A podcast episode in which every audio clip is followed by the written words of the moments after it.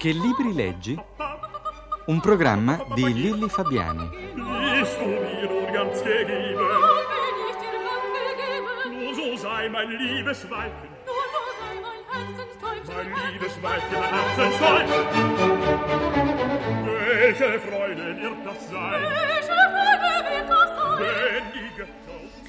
Un giornalista è il nostro ospite di oggi, Mario Pirani.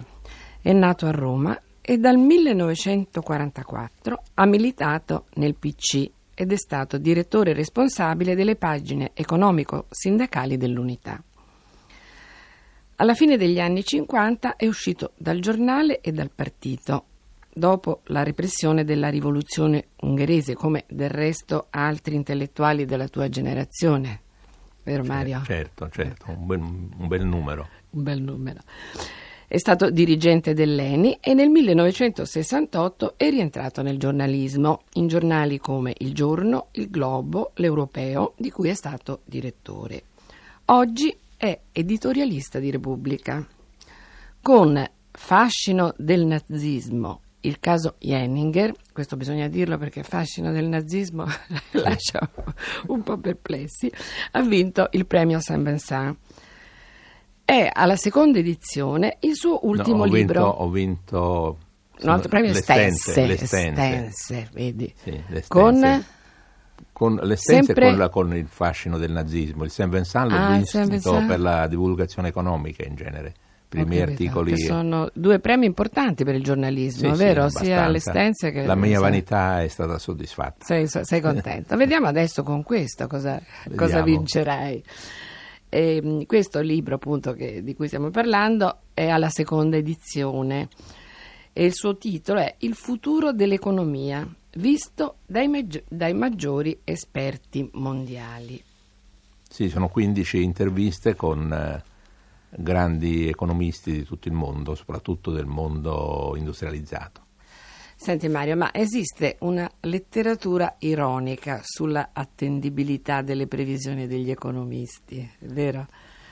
Ecco, tu che hai, come appunto mi dicevi, hai intervistato i più importanti economisti del mondo, che ne pensi di questa letteratura, di questa ironia che si fa? Ma su- in genere su- imbroccano le cose che vanno male e difficilmente quelle che vanno bene. dei che a me-. No, direi che mi fanno molto pensare a quelle che erano i grandi sacerdoti de- de- dei templi pagani dell'antichità, dove uno andava a chiedere, eh, Il- così, erano dei grandi centri di consulenza in realtà. Quando io sono andato eh, vicino ad Efeso, a Didimo, ho visto il grande tempio di Apollo con un grande storico dell'arte oggi scomparso Giuliano Briganti e lui mi spiegava ma qui venivano e dietro pagamento individui e comunità eh, ricevevano dei pareri potevano essere alcuni ambigui, altri no, ma dice, erano dei grandi centri di, erano dei grandi centri di consulenza. Direi che io ho girato queste università americane, inglesi, tedesche, un po' con lo stesso spirito.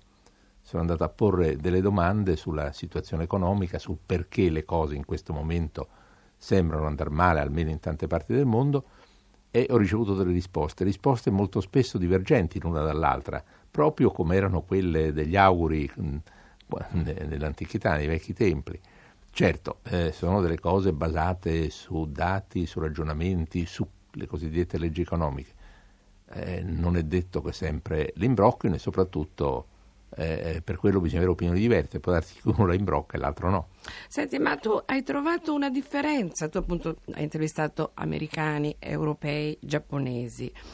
Ecco, hanno una visione comune oppure le loro origini, le loro ideologie condizionano la loro visione? Ma a me pare Nei- che, gruppi, che diciamo. grosso modo eh, quelli che sono i grandi filoni del pensiero economico moderno sono comuni a tutti e tre, a tutti quanti, sia sul cotè diciamo keynesiano sia su quello dei liberisti. Sono due grandi scuole che si sono fronteggiate e più o meno valgono a Oriente e a Occidente. Si possono trovare, eh, per esempio, nei giapponesi delle spiegazioni, mh, direi, eh, Filosofiche, me- sì, metaeconomiche, filosofiche. confuciane. Sì, sì, la, la risposta che mi ha dato per esempio questo grande economista giapponese Morishima è quando gli ho chiesto ma qual è il segreto perché che vi rende in questo periodo più forti? Mi ha dato tante spiegazioni economiche, politiche, poi mi ha detto ma in fondo perché noi siamo una civiltà confuciana, cioè una civiltà in cui ehm, la nostra religione è di questo mondo, sono regole di comportamenti tra gli individui, sono tradizioni di comportamento. E dunque anche il rapporto col lavoro è un rapporto che rientra proprio direi nella nostra filosofia e nella nostra civiltà. E poi quando ho detto, beh, ma mi dica qualcosa di più, cos'è una civiltà confuciana per lei? Dice, è la civiltà del diploma, è, è l'istruzione che supera da noi le barriere di classe, basta pensare che il 96% dei giapponesi ha licenza liceale, dunque c'è in questa differenza di formazione culturale forse la base fondamentale del loro successo. Del loro sviluppo. Senti, proprio Miroshima ha studiato a fondo le, teorie, le teorie economiche di Marx per dimostrare dove funzionavano e dove invece facevano, facevano cilecca. Ecco, io vorrei fare una domanda all'ex militante comunista. Secondo te, in che misura i marxisti hanno letto integralmente, cioè l'hanno letto tutto Marx, il capitale? Bah, questo mi sembra eh? un, discorso non da, da trasmissione. Da libri sì, però sì, sì, il capitale, il capitale è un, libro... un librone che l'hanno, secondo me, per intero l'hanno letto in pochi. pochi. pochi. Eh, direi che tutto quell'assieme di teorie economiche che poi han, ci hanno fatto credere che fosse, abbiamo creduto... Tu l'hai letto tutto? No, no, no. no. Non ho letto alcune mm. parti fondamentali e altre opere di Marx. Mm, la grande illusione qual è stata? Che fosse possibile organizzare davvero una società giusta, si, giusta anche economicamente, in cui si produce pianificandolo tutto quello che serve, non di più e non di meno, e in cui tutti i bisogni sono soddisfatti e questa produzione spogliata dalla, dall'interesse privato dovrebbe corrispondere dunque all'interesse pubblico e anche alla razionalità. Non è vero niente. Abbiamo, abbiamo visto che laddove si vuole veramente pianificare tutto ci vuole come dire, un potere autoritario che decide quali sono i prodotti che gli uomini debbono scegliere. A quel punto scattano tutti i meccanismi degenerativi, non si può puntare a una società perfettamente giusta, direi che lì è il verme nella mela del comunismo, che quando l'utopia, punti, fondo, beh, no? l'utopia è pericolosa perché no. è un'utopia che porta alla dittatura, alla violenza, eh, a giustificare certo. i delitti ah. in nome di un fine buono, dare a mm. tutti gli uomini il giusto e non di più e non di meno. Questo fine buono mm. è quello che porta alle peggiori catastrofi. Mm. Se noi ci accontentassimo, come dire, di, una, di puntare a un'ingiustizia sopportabile, a delle contraddizioni in, mm. sopportabili, a quel tanto di squilibrio che rende però agibile e libera la vita, ebbene quello, que, questo è il riformismo, cioè proprio la risposta che tu puoi dare. E Morishima addirittura messo per equazioni tutti i, i, principi di Marx per vedere dove da un punto di vista proprio dell'econometria funzionavano, o meno un, un, eserci- un elegante mm. esercizio. Senti, tu, eh, tu, hai intervistato dei macroeconomisti, cioè studiosi di teorie generali, ma io vorrei farti una, una domanda più semplice. O anche dei micro, sì, anche, Anche quelli, micro? Che, giu- anche quelli Mm. che studiavano l'economia aziendale. No, Cioè, io di far- volevo un, un altro, ho un'altra curiosità come persona, diciamo, semplice. Ecco. In questi quadri come si inserisce la vita quotidiana della gente, i loro bisogni, le pulsioni in- incoercibili, quello che si parlava prima di, di desideri, di, di- di vita normale, Ma di, questo- cui bisogna fare i conti. Questo libro, Il futuro dell'economia, appunto edito da Mondadori, io l'ho scritto pensando al- alla gente che non conosce il linguaggio economico e, e le grandi teorie e cercando di spiegare o di far spiegare dagli economisti, eh, cercando di farli tornare ad essere dei professori che insegnano e non eh, della gente che dà delle risposte alle volte incomprensibili, di spiegare come l'economia in realtà degli stati o delle collettività è uguale all'economia degli individui.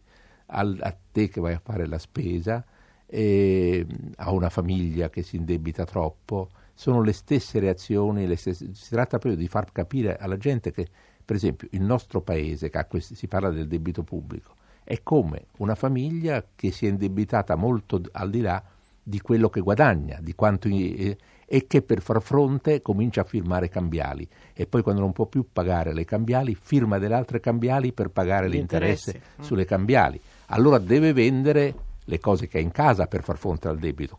Da qui, se vuoi, le privatizzazioni. Ecco, far capire che l'economia è questo e non è, è uguale all'economia del- nel gro- grosso modo, nei suoi grandi, è uguale all'economia degli individui, che se tu stampi troppa moneta è come se fu- te la stampassi in casa come una moneta falsa, perché se ne stampi troppa non vale più. Ecco, far capire queste cose elementari è quello che ho cercato di, Di fare, fare. in questo libro, per cui è un libro, eh, questo futuro dell'economia, leggibile secondo me Da parte di tutti. Sì, da parte di tutti.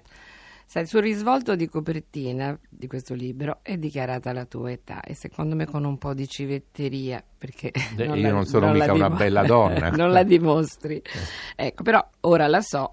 E, Sono 68 anni. ecco, Eh, e vorrei sapere da te cosa leggevano i bambini delle elementari degli anni 30? Della mia età? Eh, Beh, si i evitavano- classici se- noi- oppure... delle- c'erano delle grandi, come dire, c'erano ancora i grandi scontri della generazione precedente. Io mi ricordo, per esempio, che volevano farmi leggere Cuore, lo leggevo, a me mi metteva una tristezza, una malinconia, una noia spaventosa e preferivo, quando ero ragazzino piccolo, Pinocchio, ma soprattutto Giamburrasca, che era qualcosa, come dire, di irrituale, che rompeva un po' gli schemi del buono e del cattivo, del cattivo punito e del buono premiato, e del- tutte le cose di cuore insopportabili.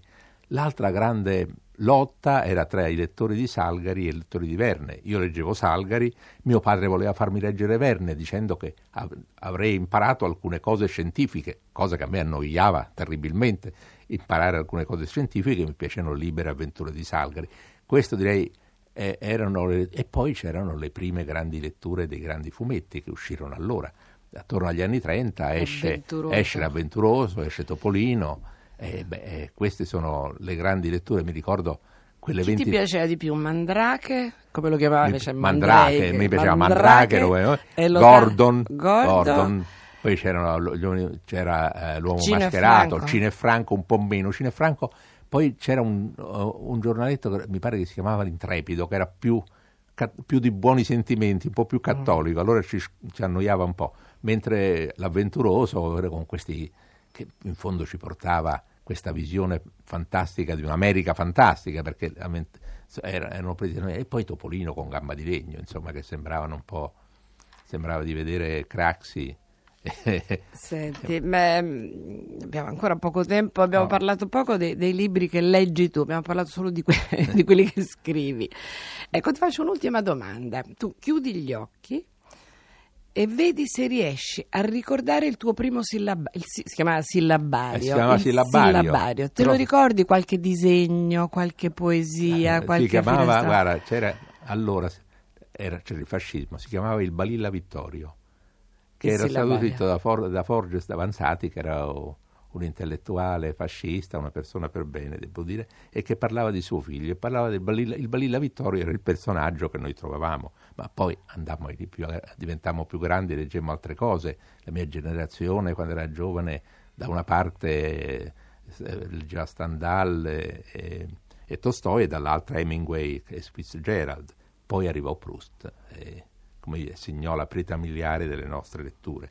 E poi i poeti, eh, da Montale a Cavafis, e poi più avanti tutte le grandi letture che ci hanno delle- fatto compagnia. dell'età più matura. Eh, purtroppo Mario abbiamo finito il tempo a nostra disposizione. Con Mario Pirani saluto i nostri ascoltatori e do loro appuntamento a domenica prossima. Arrivederci.